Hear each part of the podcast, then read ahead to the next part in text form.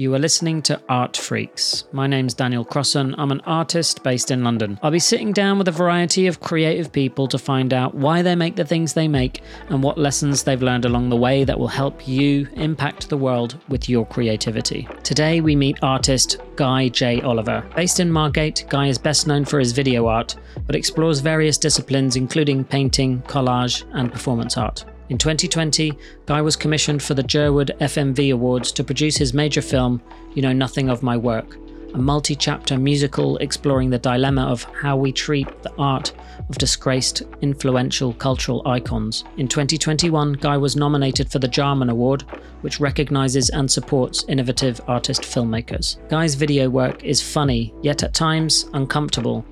It is dark, but also commendably vulnerable. Guy's art explores death, our shared cultural experiences, and the ludicrousness of some aspects of our lives. In this episode, we talk about the thinking behind the video work and how his increasingly vulnerable and personal films are conceived. We also discuss Quench, a non profit gallery and project space situated in Margate, run by Guy and his partner, artist Lindsey Mendick. This podcast was recorded just before the launch of Guy's latest show that took place last month at Quench, and the film that we discussed, titled Badly Drawn Boys, can currently be watched in full on the Quench Gallery website. This is Guy J. Oliver. You're a Londoner. Sort of. You kind of know that end of town. It's like right in the far suburbs of North London. Very end of the Northern Line. Yeah. So it's more it's more it's more small town than metropolitan life. You know? What was school like? Did you did you go to an all boys school? I did. Yeah, me too. Do you regret that? I don't regret it. I just didn't enjoy it very much. Um Why?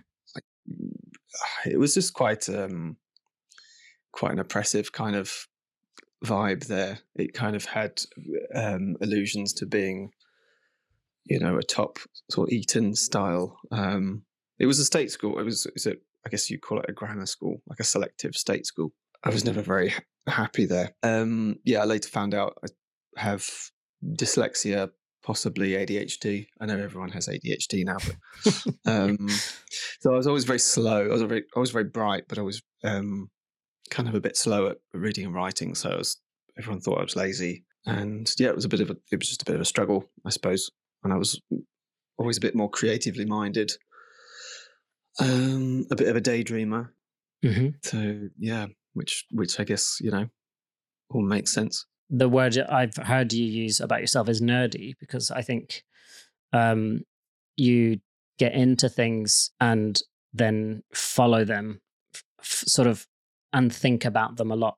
And I think a lot of sort of schooling is a, is a sort of repeating process where you're sort of tested on how much you can remember. That really does is very difficult for people that that cannot concentrate on things that they're not very interested in. So you also had uh, a sort of major surgery on your spine. Was that in high school or in primary school? Uh, high school. So it kind of dominated my teens, I suppose. My um, my brother had the same condition called scoliosis, and um, yeah, it was with me. It was discovered when I was about 12, 13. So for most of my time at secondary school, I had to wear like a, a, a body brace, it was like a plastic corset thing that was supposed to uh, supposed to kind of correct. So as as you grow as an adolescent, if you have that form of the condition, um, it just kind of goes a bit off course um, as you're sort of ha- having your growth spurt. Um, so I had to wear this thing all the time. I had to sleep in it, to wear it kind of all, all day pretty much to kind of hold me in place so it didn't kind of um, deviate. I had my 18th birthday in hospital, but yeah, it kind of dominated my my time at secondary school. So it probably it's probably another reason why it was a bit miserable. I'm kind of looking back at that time now as the subject of of a film project that I'm making because it sort of dominated our family's life. And it wasn't just that, there was a kind of weird run of, of, of like conditions or hospital um, related issues for me and my two two other brothers that seemed to be the story of, of, of our life for, for like for our adolescence. It's called Badly Drawn Boys. And I'm kind of right deep in the middle of making it, editing at the, at the moment. I interviewed um, most of my family members, kind of about the memories of that time. Yeah, just about how something like that becomes like a defining story um, mm. within a family.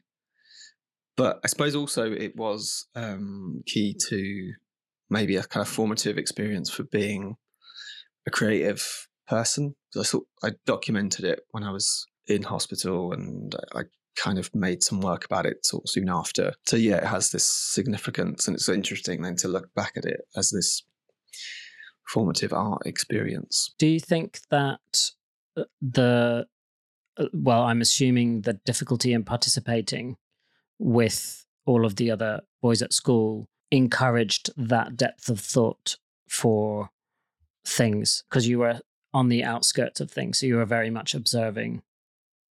Or do you think that's just generally in your nature as a person? Uh, it's a good question. A bit of both, probably. I was never very sporty or, or kind of active. I was always obsessed with films and TV for as long as I remember and music. But yeah, particularly during my teens, I became very, very obsessive about cinema in particular. You know, I used to collect sort of movie magazines. I used to sort of like curate VHS tapes.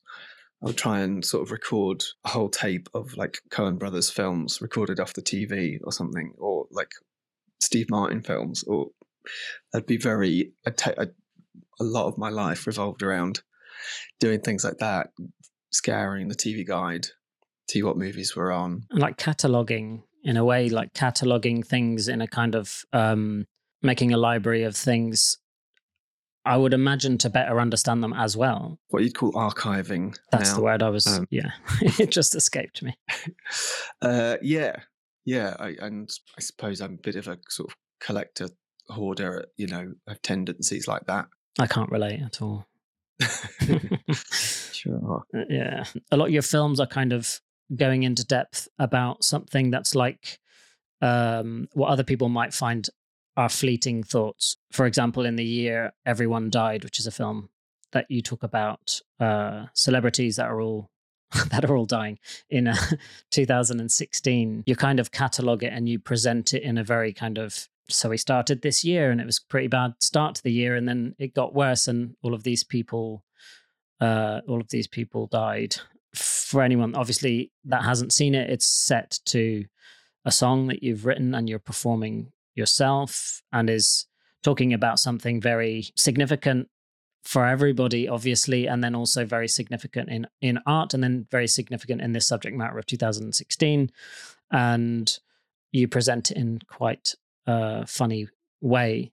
And then plugged in there you also have very personal uh, accounts of loss. What was it what was it that drew you drew you in initially to 2016 was it the kind of quite obvious mass hysteria around someone like David Bowie, or was it just this consistent thing in the news cycle where you're like, this is getting a bit strange? I think a lot of people did notice it in real time, but I, I remembered it straight away that um, it was pretty much the first week of, January, David Bowie died.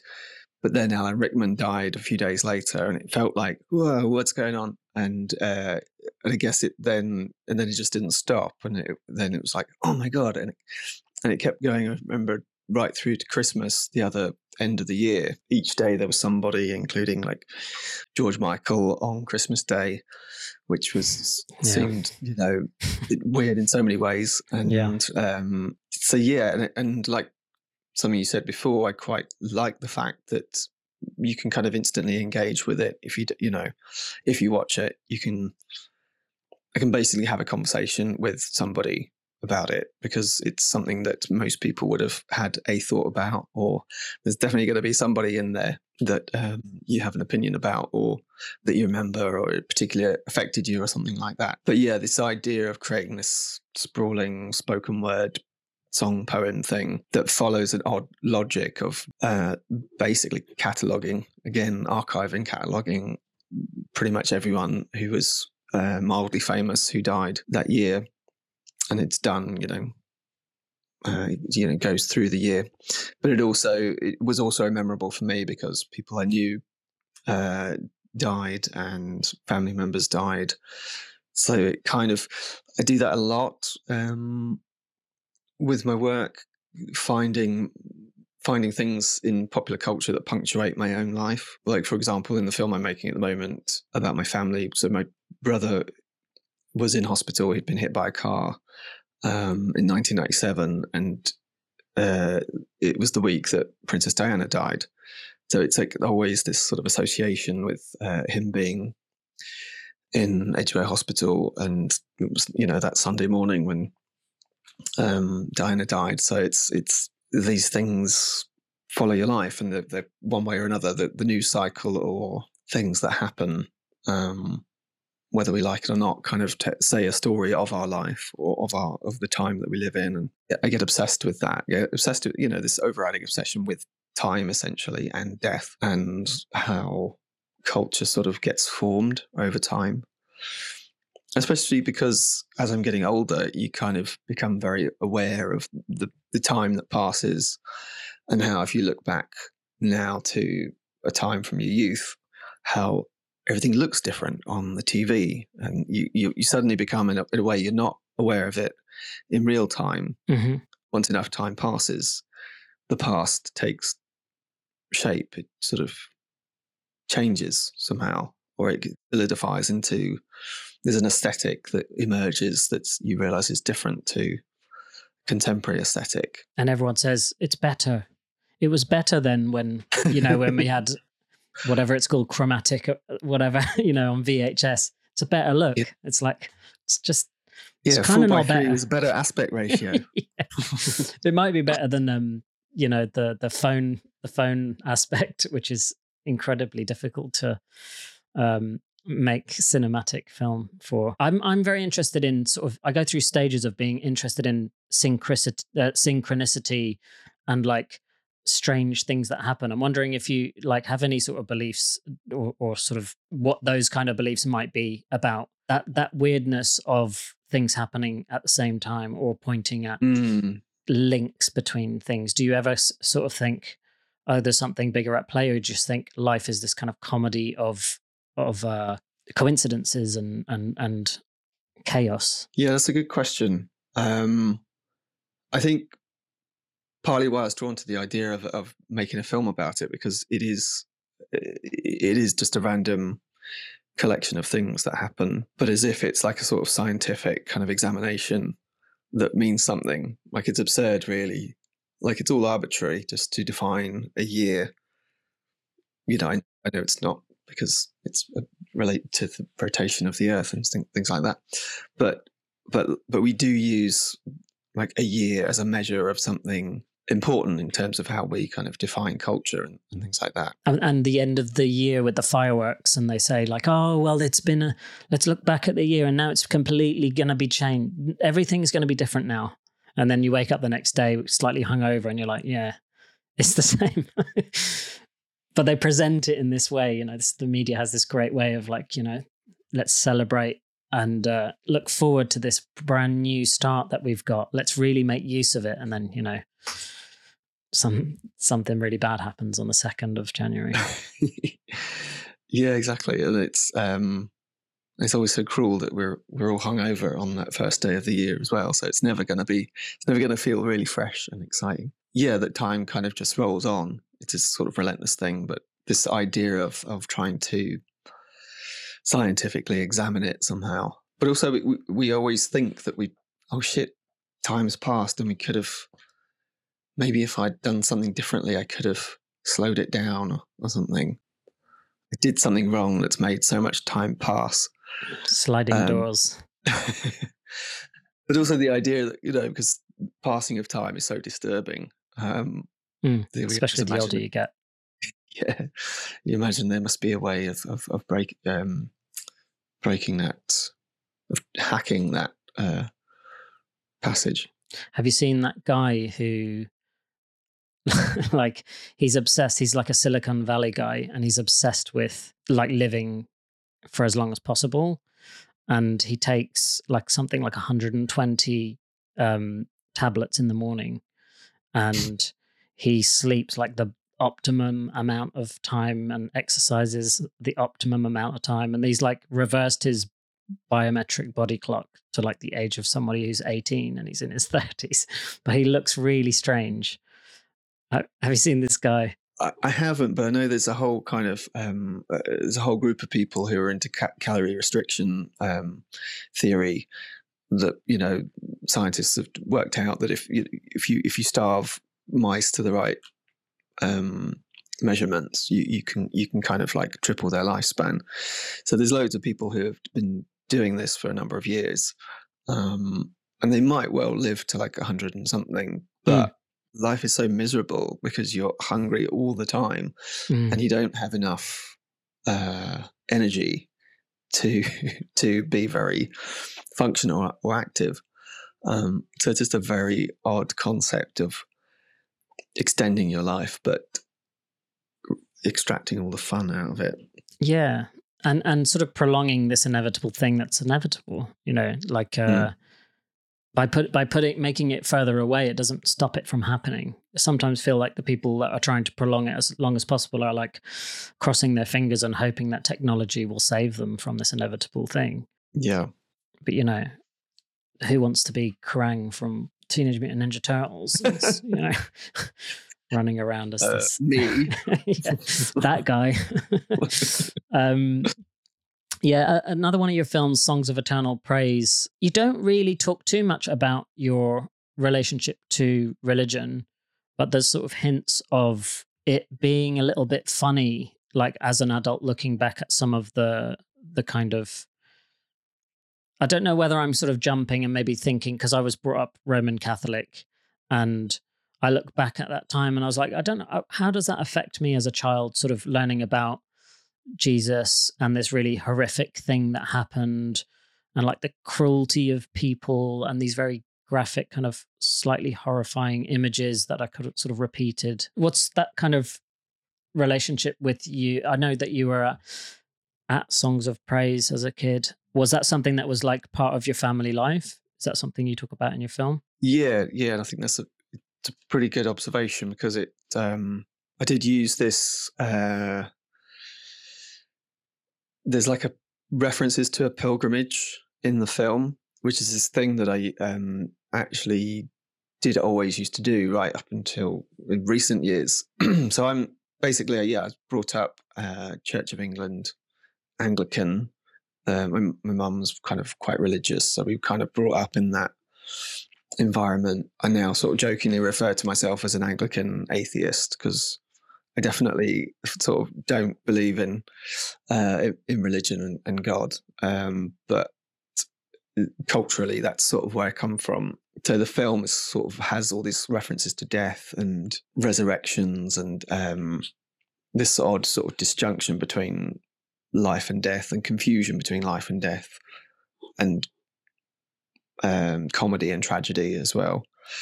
Um, so yeah, that that was an important element to it. My my own kind of religious background, because I use this um, actual bit of footage from um, an episode of Songs of Praise where uh, me and my family are in the background of it, and we still had this this video recording of it of the BBC broadcast. Um, and I guess you know, kind of what we were just talking about about kind of cheating death and time and things like that. And I suppose the whole that film was very much about how it was about the relationship to moving image and this disjunction between death, life and death. Because there's various, I use various examples in film and TV where there's been some confusion about when people act being killed or nearly dying and actually nearly dying. And so I use the um, there's like Michael J. Fox on on set of Back to the Future Three.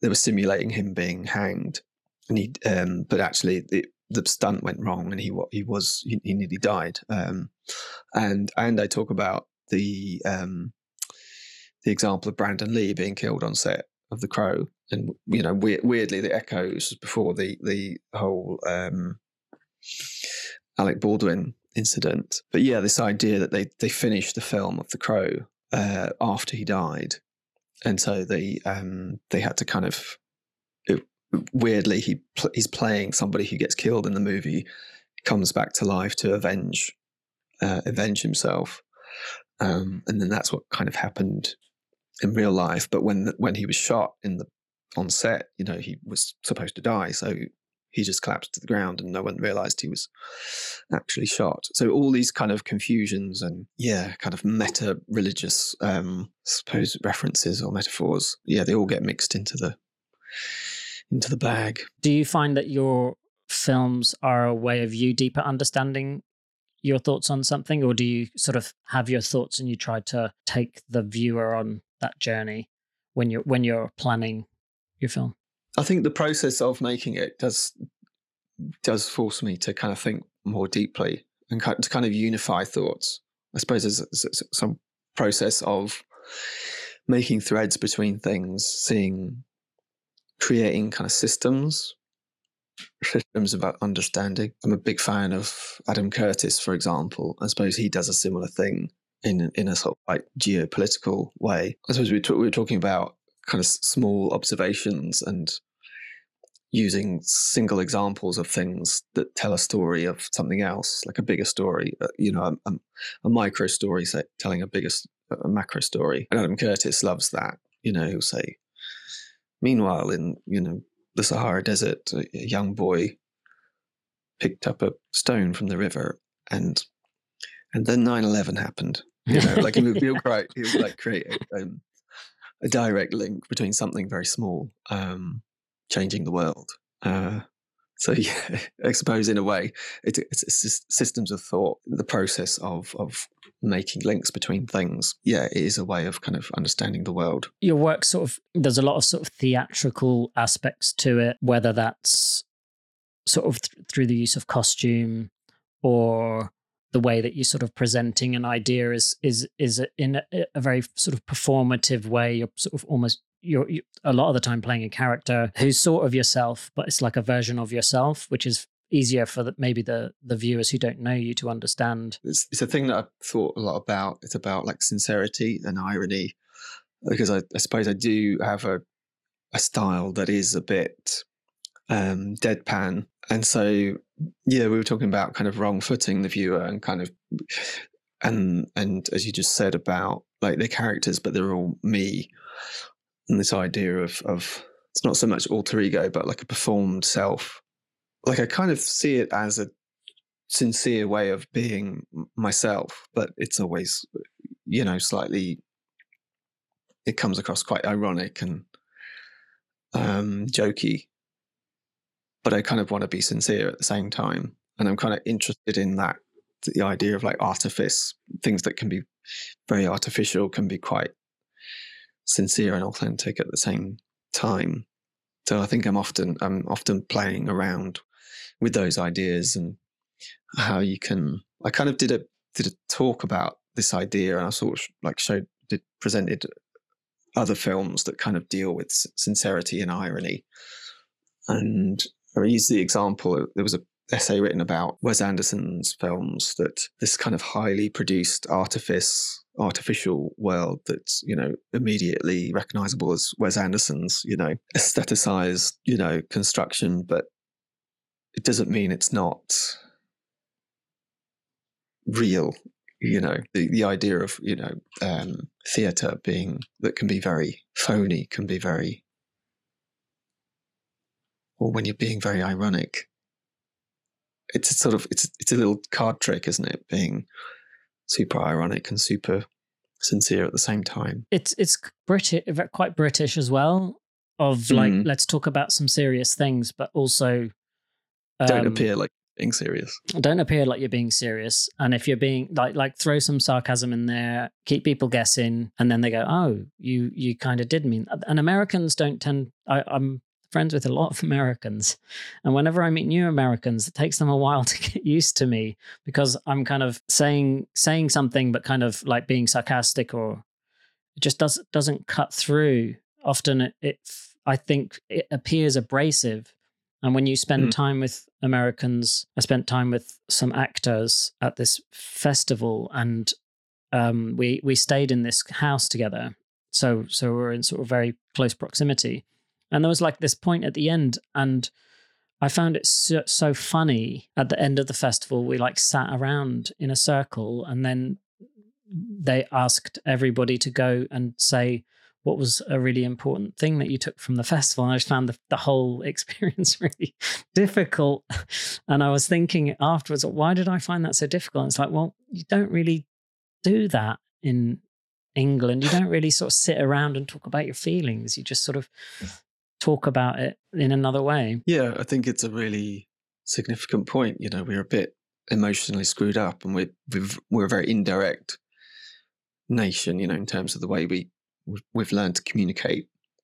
You know, we understand it between ourselves, but yeah, it must be very confusing. Where, yeah, Americans are direct and they will say what they mean, and we've we've created quite a coded um, form of communication, which is fascinating. Um, but yeah, I think I think I'm definitely a product of being British in that in that sense. You talk about it a lot in your films. You use a lot of um, things that maybe wouldn't resonate with American audiences. They might not understand the references, or at least just not know the characters involved. You know? Yeah, um, but then I, I, feel like I'm very much a product of sort of like sort of 50, 50 50 British and American references. American culture was a massive part of childhood in the UK in the 90s. Yeah. Yeah. And you mentioned wrestling, and that was that was huge for me, WWF wrestling. Um, and then I took that into my film work. I sort of created like a sort of Ultimate Warrior alter ego for for a while. Um, and again, yeah, it comes back to a kind of theatricality and a kind of confusion between what's real and what's not. Because I guess wrestling is such an interesting example of that. That it, it's this art form that isn't quite like anything else it's sport, it's theatre, it's Hollywood. It's fake, but it's kind of not entirely fake. Yeah, they're pretending to get beaten up and then they really are hurting themselves. And then, as you spoke about in your interview on Talk Art, you were saying about how there's a lot of tragic ends to wrestlers' lives because they're sort of dealing with pain with uh, like uh, strong painkillers and opiates and stuff. So you have all of these like untimely deaths of these heroes that are kind of presented in such an over the top way. But there's not like one wrestler that's not. So it's this kind of thing that you just plug into, and it's this al- like alter- alternate universe where, mm. You know, normal people just look so pathetic next to them. I remember I met around the time when, so like pa- past the period of Ultimate Warrior, sort of the Attitude era, era, I got back into wrestling I couldn't watch wrestling when I was really young because I didn't have Sky. So I've, I think that's one of the reasons I've collected the Hasbro's is because I, I never got those toys because I never really related or watched wrestling. But I always thought the toys were cool when people brought them into school. And then um, the Attitude era, I got Sky and I was kind of watching it and um, got really into it. And I went and met The Rock and Big the Big Show, and I just wow. remember seeing the Big Show and just thinking like, I'm I am inferior. I'm very, very small person. um, they come from sports worlds, like their their dads are wrestlers, or uh, or they like the Rock. He's kind of used that almost just as a stepping stone to becoming one of the most famous people in the entire in the entire world. And then, you know, I've I've heard I've heard the word president in the same sentence as him. President Dwayne Rock Johnson. So, I mean, if that's just being mentioned, it sort of tells you how how he's regarded by um by a lot of people. Well, there's always been a weird connection uh, between um, politics and, and, and um, or American politics and wrestling. To say nothing of the fact the first time I ever heard of Donald Trump was because of his relationship to WWF wrestling. I think one of the WrestleManias was held at Trump Towers or something like that, and he'd he would often be around as like he's this you know weird business guy. Mm. Um, and I think that there's a lot of the kind of showmanship and theatricality in, in American politics seems to come directly from from wrestling. You know, it's it's it's bonkers. And I always think of, I think it was John Cena, um, the first public announcement of the death of um, Osama bin Laden was at a live wrestling match. And It's just very strange bit of footage you can see on on YouTube or whatever. Um, for the crowd are kind of is this real or not? Mm. Again, you know, this these these these confusions between reality and and and theatre. Um, but yeah, very quickly then it becomes USA, USA. Yeah. Uh, so yeah, it's like it's so American and it's so maximalist and so kind of hyped up. I think that kind of interest in using that as a subject in my work also sort of start started like an interest in the concept of masculine masculinity and constructions around ideas of masculinity. And then it sort of evolved into like football subcultures and things like that over the time over period of time. I suppose i'm doing it with with this film project as well about you know i'm one of three three brothers and um you know the idea of of adulthood and masculinity and um where do you sit in this unit? You know like not not that's not a question but like you're questioning yourself like how how how have i how have i become like this? And how, why is my brother like this? And and then it's such a sort of complicated and and long relationship with so much history and so much i don't know shared experience and and you know shared joy shared hurt. My parents still live in the house we grew up in and sort of ideas around sort of connections to childhood and things not changing I don't know that that kind of, that um, tendency to want to keep things, you know, like the old days, you know, keeping my old Hasbro uh, wrestling figures, you know. Are you a person that kind of holds on to things for a long time? Yes. Yeah. Yeah, I've had to try and sort of break that a bit, but yeah, I'm definitely um, not someone who lets go of things easily. I'm imagining you still have a lot of stuff in London, and also you've taken a lot of things to your new home in Margate, which I kind of wanted to talk a little bit about the move and why did you ditch us? I had to downscale a lot. Lindsey's not doesn't sort of um, subscribe to that idea of keeping hold of old crap. It's probably predictable on in the reasons of why you wanted to move London to London uh, out of London. But yeah, was that a difficult move? Was that something that you were really sort of longing to to sort of escape London or? Um, I it wasn't like a long term ambition. I kind of never thought I would or, or could leave London somehow because it's so, especially being an artist, it feels so connected to, you know, the sort of cultural world and the art world. But yeah, as soon as I started to kind of see that actually that it, it is possible to function outside of London, and then Margate became a really interesting, you know, attractive option. And we were aware that, you know, quite a few people were doing that. Like people, people, artists were moving there, and it was within proximity to London. Um, but yeah, it's been great. Especially we moved kind of after the first uh, lockdown, so three years point, maybe.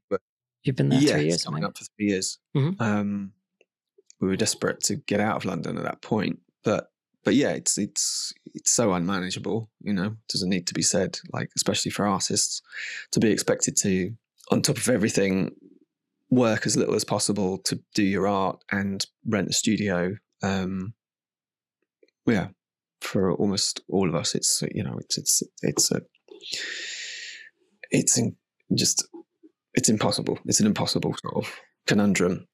Yeah, and it's so hard to to to to do it. But um, yeah, that was a big factor.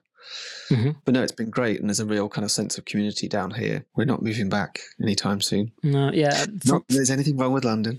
I mean, I'm I'm hoping to move out soonish, and I'm on the very. I mean, I'm I'm out. I'm in Essex, so I'm like kind of outside of London, um, but it's still sort of still very easy to get there. But I find working from home that I don't do it so much, um, especially having kids. It's a lot revolved around spending time with them. And one thing that I'm sort of resistant to move out of London is that access to culture, the museums, um, you know, just being able to, as that interest for my children, you know, grows hopefully to towards sort of culture and even things that are just fun experiences, science museum. There's just so many things all the time to to go and see. So I'm hoping that I'm I'm still going to be in in proximity to that.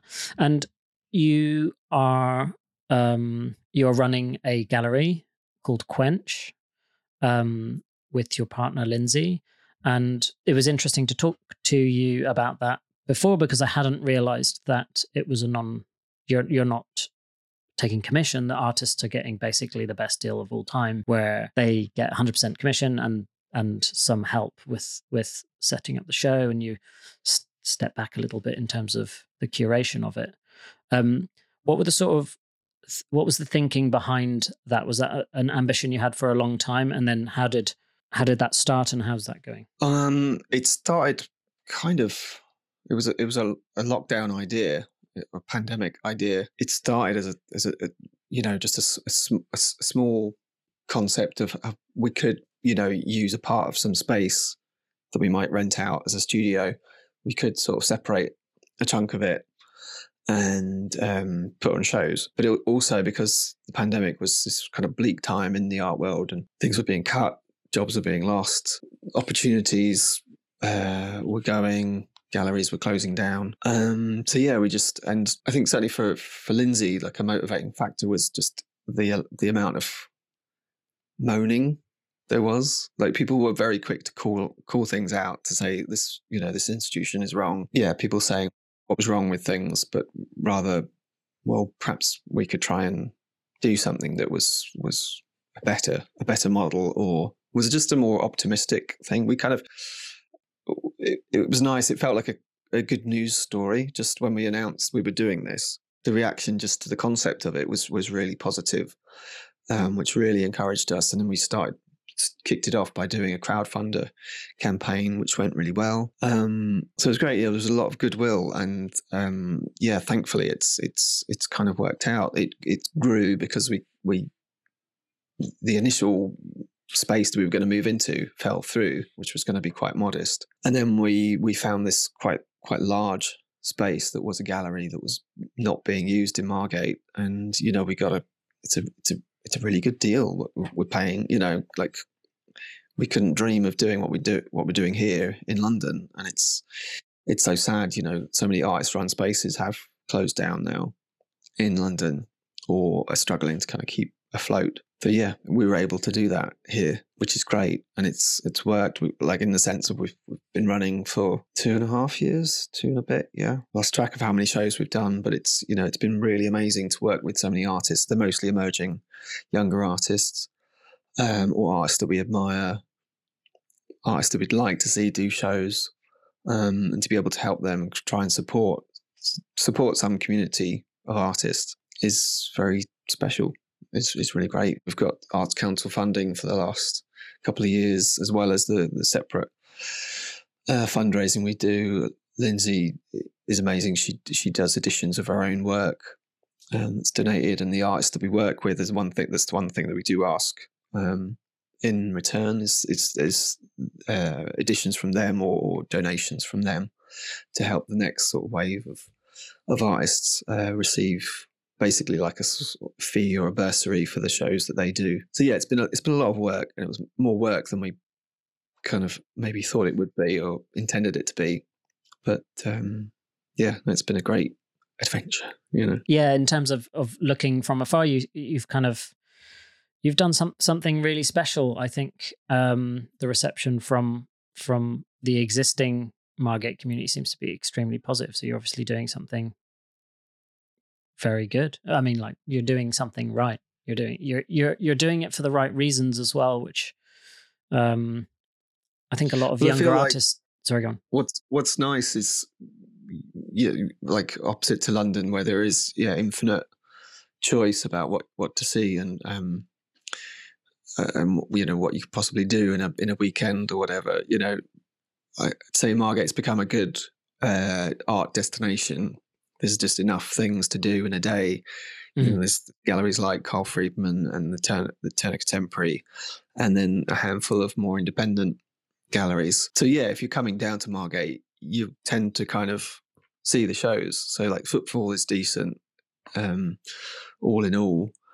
Um, and it's a nice town to visit anyway. So we get kind of we get a captive audience, and that's what I mean. You know, if, for people coming down, um, and you know, it, and it's and it's growing because since we've opened up, you know, there are other smaller galleries, especially in the Cliftonville um, side of town, Um, so yeah, and it does feel like a community. It's really um, it's quite supportive. It's quite warm. And I guess you know that kind of thing. That's a time in my life I'm kind of quite happy to embrace that. Um, yeah, it's just sort of alternative because I mean, the art world in London isn't isn't warm.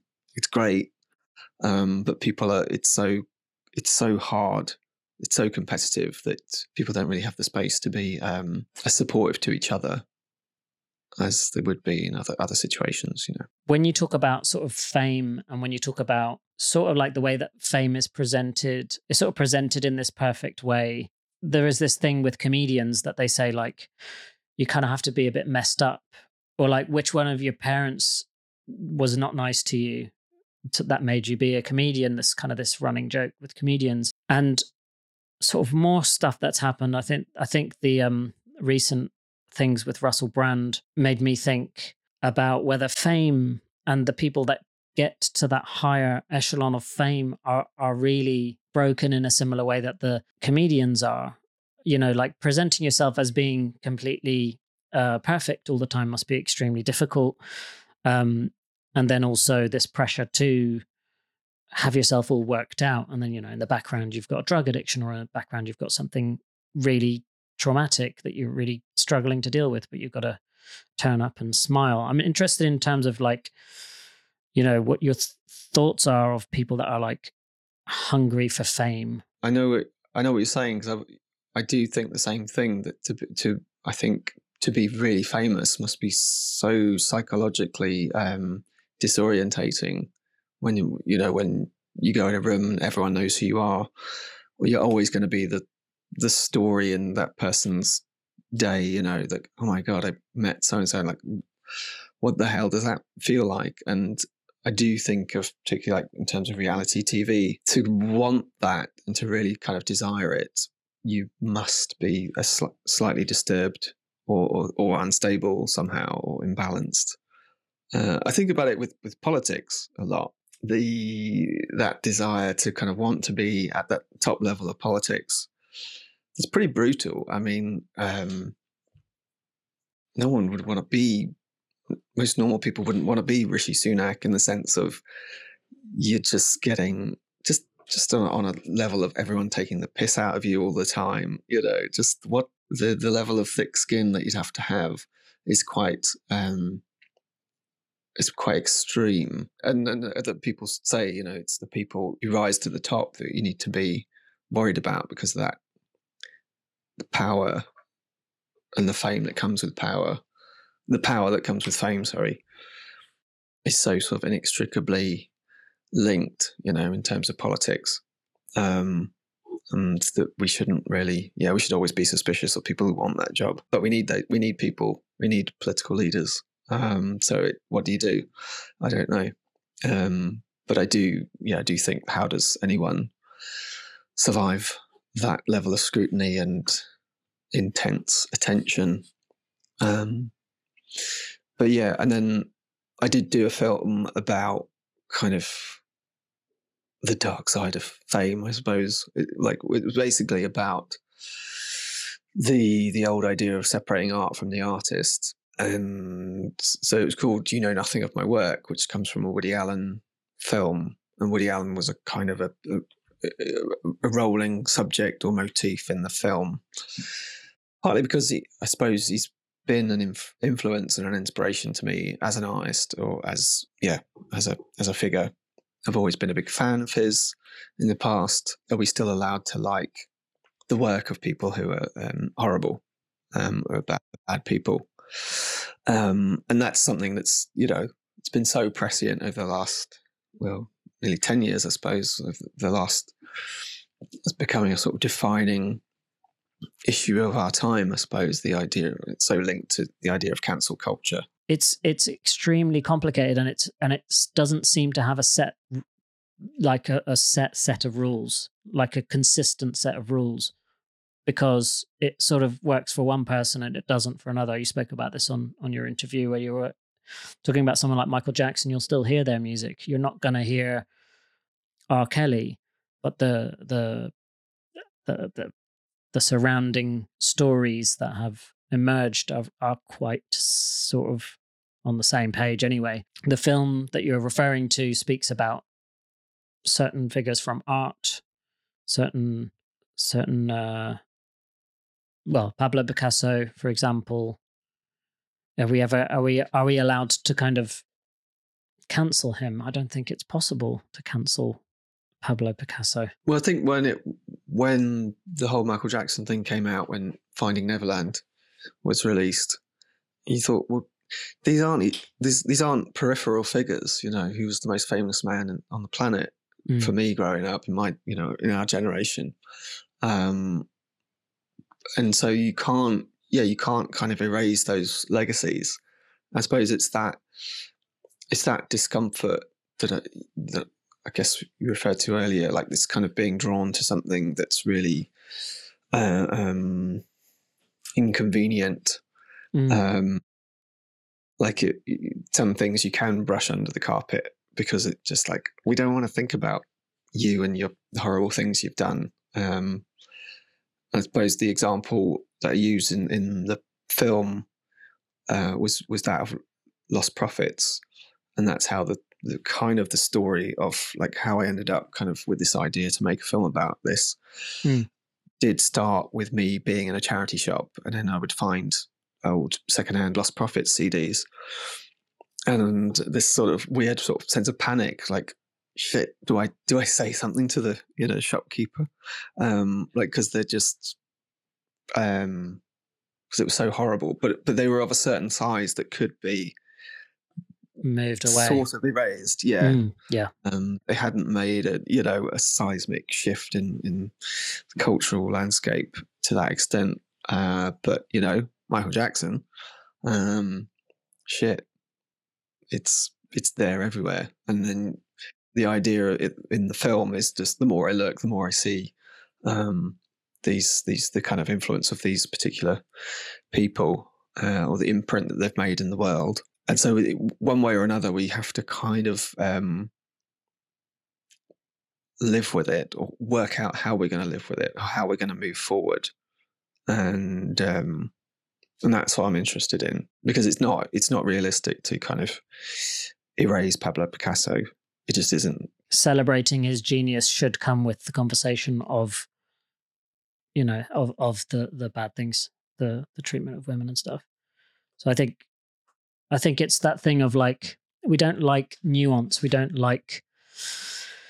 We don't. We don't have time for it. You know, 15 second TikTok videos are not long enough to get into nuance you need to be pretty brash with your uh, with your opinion, and hopefully uh, it divides enough people to get them to comment. Yeah, and that's what's weird and and very modern. This this lack of nuance, this lack of time or space to to sort of hold kind of complicated thoughts in your head, um, or slightly kind of uh, contradictory thoughts.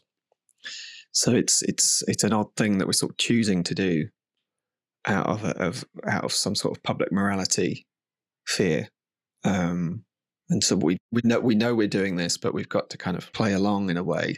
Um, but yeah, I suppose it's the job of artists to to to you know to really kind of unpick things and actually um, yeah f- find you know be uncomfortable. I think it's an easy decision to throw things away. It's a nece- necessary decision to throw things away sometimes, but it's sort of an easier decision. And a lot of the time, I think, comes from a place of sort of projecting to the world, having everything worked out and being able to make a decision. There's a lot of sort of sometimes virtue signaling going on. In the case of the recent Russell Brand documentary, the reaction I had that I tried to pay attention to was my feeling of um, sort of knowing something was up and knowing that there was something not quite right and tuning out. I mean, not quite right. It's quite obvious in recent times, but when he had the, the Paxman interview, I was very taken by his uh, passion, um, what seemed to be very much the fight of the everyday man. And I was very like hooked by his sort of charisma and the way he was able to sort of disarm people in interviews. Looking back on some of those interviews, it was sort of wholly inappropriate at times but he's just and he and he was very good at it or is very good at sort of saying I'm this, I'm like this, but also I'm just a guy from Essex. I'm just a guy from Essex. And it's like, you're not really that just a guy from Essex anymore. You're you are somewhere someone else, and you do have a lot of responsibility, and you have to take responsibility on how your, you know, your words and and things affect people. You can't just be like uh, pay attention to it sometimes and then sometimes not. But yeah, personally, I just felt very like, you know, physically kind of angry. And I guess there was a lot of projection in that because, you know, I trusted him. I trusted, I, I was taken in by you in a, in the way that a lot of people would would have been and still are. And I just feel like, you know, consider, you know, like again, another, another hero, another kind of, oh, hero is a big word, but like, I read um, Basquiat's, who, who, who sort of was a big art hero of mine, and I read the the his um his girlfriend at the Times memoirs, and he was really horrible. He was like really consistently horrible and selfish, and you know, again that thing of of hunger for fame and and the type of person that that is, and it's something that that from watching your work and and each film kind of really talks about a different a different thing. There are links, but just um, you know, it gets me thinking. I, I was after watching your work was just really thinking about it. I this is probably the biggest compliment you can have as an artist. But I was thinking about it all the next day. I watched like a few of them, and then the next day I watched um, the one where you talk about uh, your relationship to alcohol, which I found really eh, fascinating. Obviously, British culture is so re- revolved around it. But um, personally, I've had like to really question, you know, blackouts, you know, that feeling of fear and anxiousness because you can't remember something. Very normalized, you know, very very normalized in, in especially sort of when you're, when you're in a, your 20s and 30s in in living in England and London but yeah, I like the way that your work really pushes people to think about their own personal relationships, and the way that you do this a lot. Sorry to to waffle on, um, is by being so vulnerable, being so honest about your own relationship to this thing that fascinates you or that you're sort of self-reflecting on there's a lot of bravery in that and then you give the bravery to the viewer of like oh maybe i should be brave enough to tackle that really uncomfortable thing that I should think about that relationship that I've got with alcohol. I should think about why I'm not comfortable until I have two drinks because that that is not really normal. It's not kind of normal, but it is normalized. But it sh- I shouldn't I shouldn't need alcohol to feel like I can talk to somebody I don't know at a networking event. But I, you know, it certainly does.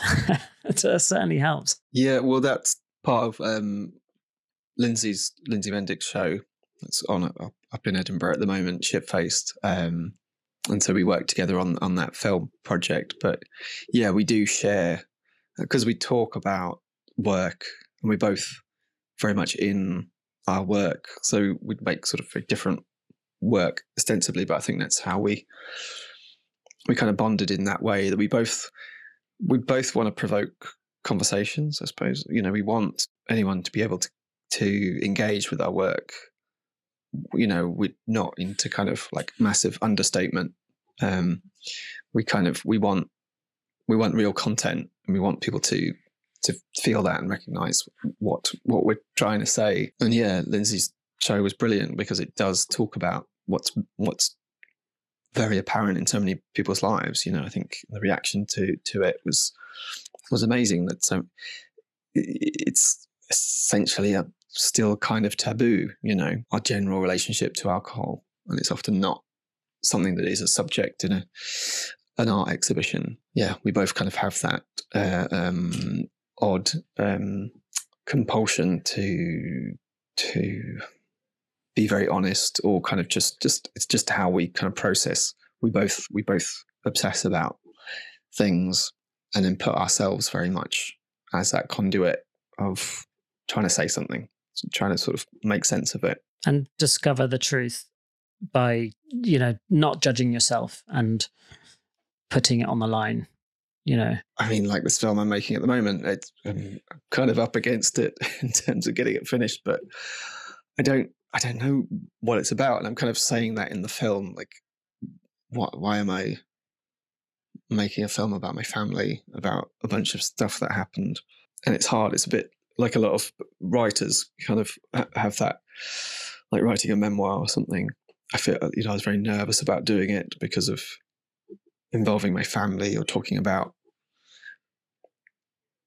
whether that's whether it's completely my um, place to be able to talk about other people in the family who might not want to want that being talked about. But yeah, at the same time, I feel like I've, I've kind of got to do this at this time in my life now. It's been building and stuff. You know, the more honest you are, the more the more it relates to people, the more it connects to other people, or the, the more per- personal you are. And yeah, that's what most art is about, surely, you know, about communication. Yeah. Is it uncomfortable to uh to be so vulnerable? Um yeah, yeah. I, I, the last show I did, which was called um, "We Put the Unction into Erectile Dysfunction," uh, got got quite personal in a way. I'm sure you can't imagine, but I, I really, I, I never felt so panicked on the day of the opening. I thought, why, why the hell? What have I done? Would I would I do this? why would I be putting this out into the world? Like, yeah, um, absolute sense of terror and regret, but um, it's part it's part of an ongoing thing of like whatever it is I'm doing as an artist. I guess it's all kind of connected. Um, and one project leads to another, and hopefully makes sense as a whole. You know. Yeah, definitely does as a body of work. I think with that particular uh, exhibition um, and the the film that was kind of at the centerpiece of that, it felt like it wasn't just about erectile dysfunction. It was about masculinity and the pressures of. I mean, it, it it's quite obviously about the pressures that that society puts on on men. There's also like then a comedic aspect to it and then also sort of horror aspect to it and um, this this kind of you know building heartbeat of a of a sort of sound backing soundtrack um, and this these this rhyming um, song I guess that you've kind of written and performed I found it um, compelling like I I that was one of the films where I just thought about it the next day and the visuals are very sort of striking and kind of embedded in my head. Um, and you take the costume from it's a mint advert, isn't it? Yeah, it's a Trebor soft mints. There's a character called Mr. Soft. For anyone that hasn't seen, it's like a very like a, a pillowy a pillowy man. Um, and this costume of a pillowy man. It's it's an amazing work. I really I encourage everyone to. I think it's like um, if they want a, an introduction to your work, just jump straight into that, and you're they're gonna. I feel want to watch everything you've made. It's just really, it's really, really amazing work. Um, so the work that you're working on uh, at the moment, Badly Drawn Boys, uh, mm-hmm. is for uh, a show I think that you've got coming up. Do you have a date set in mind for for all of it that? It will be at Quench uh, in Margate, and it will open on the sixth of October. And it's a, um, a duo show. It's a collaboration between me and uh, Finbar Ward, who we're kind of working separately, but in a unified way or a kind of exchanging kind of way. And yeah, the the show as a whole is we think it's going to be called Interiority Complex. Uh, the starting point for him was about kind of homes and den building and kind of how that kind of relates to the family. So we both kind of had this starting point of the family as a sort of motif. Um, yeah, his work is more sculptural, and um, yeah, check it out. Come to Margate. Yeah, I really want to. It's been on my list for a long time. Um, just having children is just uh, they they they weren't at the age where you could go to the beach and not be in a panic. I actually went to Folkestone for the first time to the beach with them last summer, not this summer gone, but the last summer. And it was the first time where I lost sight of my child for, you know, like more than a minute. Me and my partner. We we spoke and then he was here and then I spoke to her probably for about 15 seconds. And I looked around and he wasn't there. And I said, Where's where, where is he? Where is he? And it was just that bit from like Baywatch where everything gets blurry and everyone's just like really loud and and I was just like, oh my gosh. And he was wearing like really like hard to notice like navy shorts or something, you know, like and then you look Yeah. around and like everyone's wearing navy. Ah! it was horrible, really horrible. And we just ran towards the sea, like that was where he would definitely go. Um, and then, yeah, found him a few meters away, but it was really busy. And I don't know. Oh dear. I need to put Yeah. kids on on leashes. Am I right? but no, I just right? yeah, exactly. No, I was so so so scared. Um, so yeah, now he's got like, even though we haven't been back to the beach since, he's got two pairs of neon, like neon orange and neon green uh, shorts for the next time we do go. Yeah, he's really big into neon. I don't know why he's, you know, he's 18 and he's painting. I don't know why. I just love these neon colors. um, I'm not sure if I like explained your work very well. I felt like you did. Um, to somebody that hasn't seen it. It's always awkward to describe your work as funny because it's sort of like, oh, it's funny, are you? Oh yeah, on, tell us a a joke. yeah. Um, no, that it is really funny. I found myself laughing. It's that kind of laugh where you're laughing, you laugh, and then you laugh more because it's so, so absurd. And then you can't stop laughing because you're like laughing at your fact that you're laughing at something that you're really not sure whether you should be laughing at or not. The the use of music in your work uh, uh, you've spoken about it and you spoke about Jeffrey Lewis, an artist that we're both very, very fond of. And you, you introduced me to Jeffrey Lewis. Yeah, he's a big, big influence on me, and this kind of interest in kind of wordplay and rhyming couplets and things that I've that I've sort of grown into. I think a lot of it's come from my um, interest in in his work and kind of trying to trying to kind of emulate that sort of profound, funny, sad thing that he often does so Mm. brilliantly. And um, and it all started with like the song called the, the Chelsea Hotel Oral Sex Song, Mhm. which is it, which is very similar to what I do in the sense of like a, a weird observation that ends up being like a, a nine minute song about a, an opportunity to get off with someone that never really happened. He kind of like positions himself as a as a sort of hapless dork kind of thing a, a lot of the time. Like I kind of like he's quite like he plays with a sort of beta um beta man persona a little Mm. bit. Yeah. Like he kind of it's one of the few people to really explore that that that kind of concept of the sort of anti-alpha male um, I'm interested in. We, we I tried to um, collaborate with him on the you know nothing of my work. I tried to reach out and um, see if there's a way there was a way to work, and it nearly happened, um, but it was just too complicated to try and grab him whilst he was basically on a whistle stop tour um, of the UK. It just wasn't wasn't practical. That would be amazing. I'd love to see that.